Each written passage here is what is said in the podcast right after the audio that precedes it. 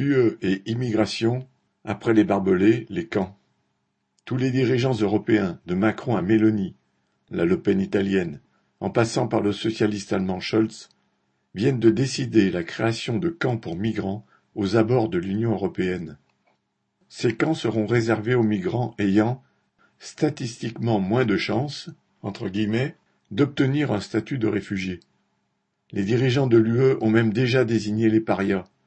Il s'agira, entre autres, des ressortissants du Maroc, d'Algérie, de Tunisie, du Sénégal, du Bangladesh ou du Pakistan.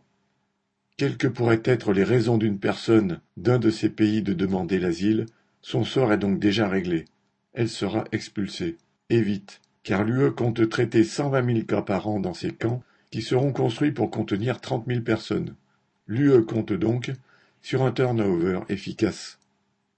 Les dirigeants des puissances dominantes de l'Europe, la France, l'Allemagne et l'Italie, osent prétendre qu'elle est le siège de la démocratie et de la liberté.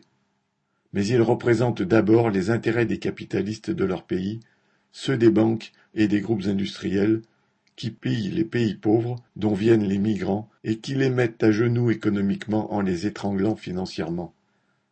Après cela, ces mêmes dirigeants décident d'enfermer dans des camps ceux qui fuient la misère que leurs capitalistes ont eux-mêmes provoquée.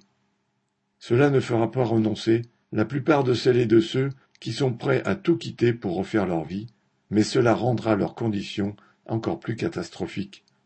Les dirigeants de l'UE le savent d'ailleurs parfaitement, de même qu'ils savent bien que l'immigration est nécessaire pour assurer le fonctionnement de l'économie. Mais, dans une période de crise économique de plus en plus catastrophique, il leur faut aussi essayer de détourner la colère montante dans les classes populaires vers des boucs émissaires. C'est le rôle que joue le thème de l'immigration pour la droite et l'extrême droite, et pour la plupart des gouvernements européens. Là-dessus, Macron, Le Pen, Mélanie sont au diapason. Pierre Royan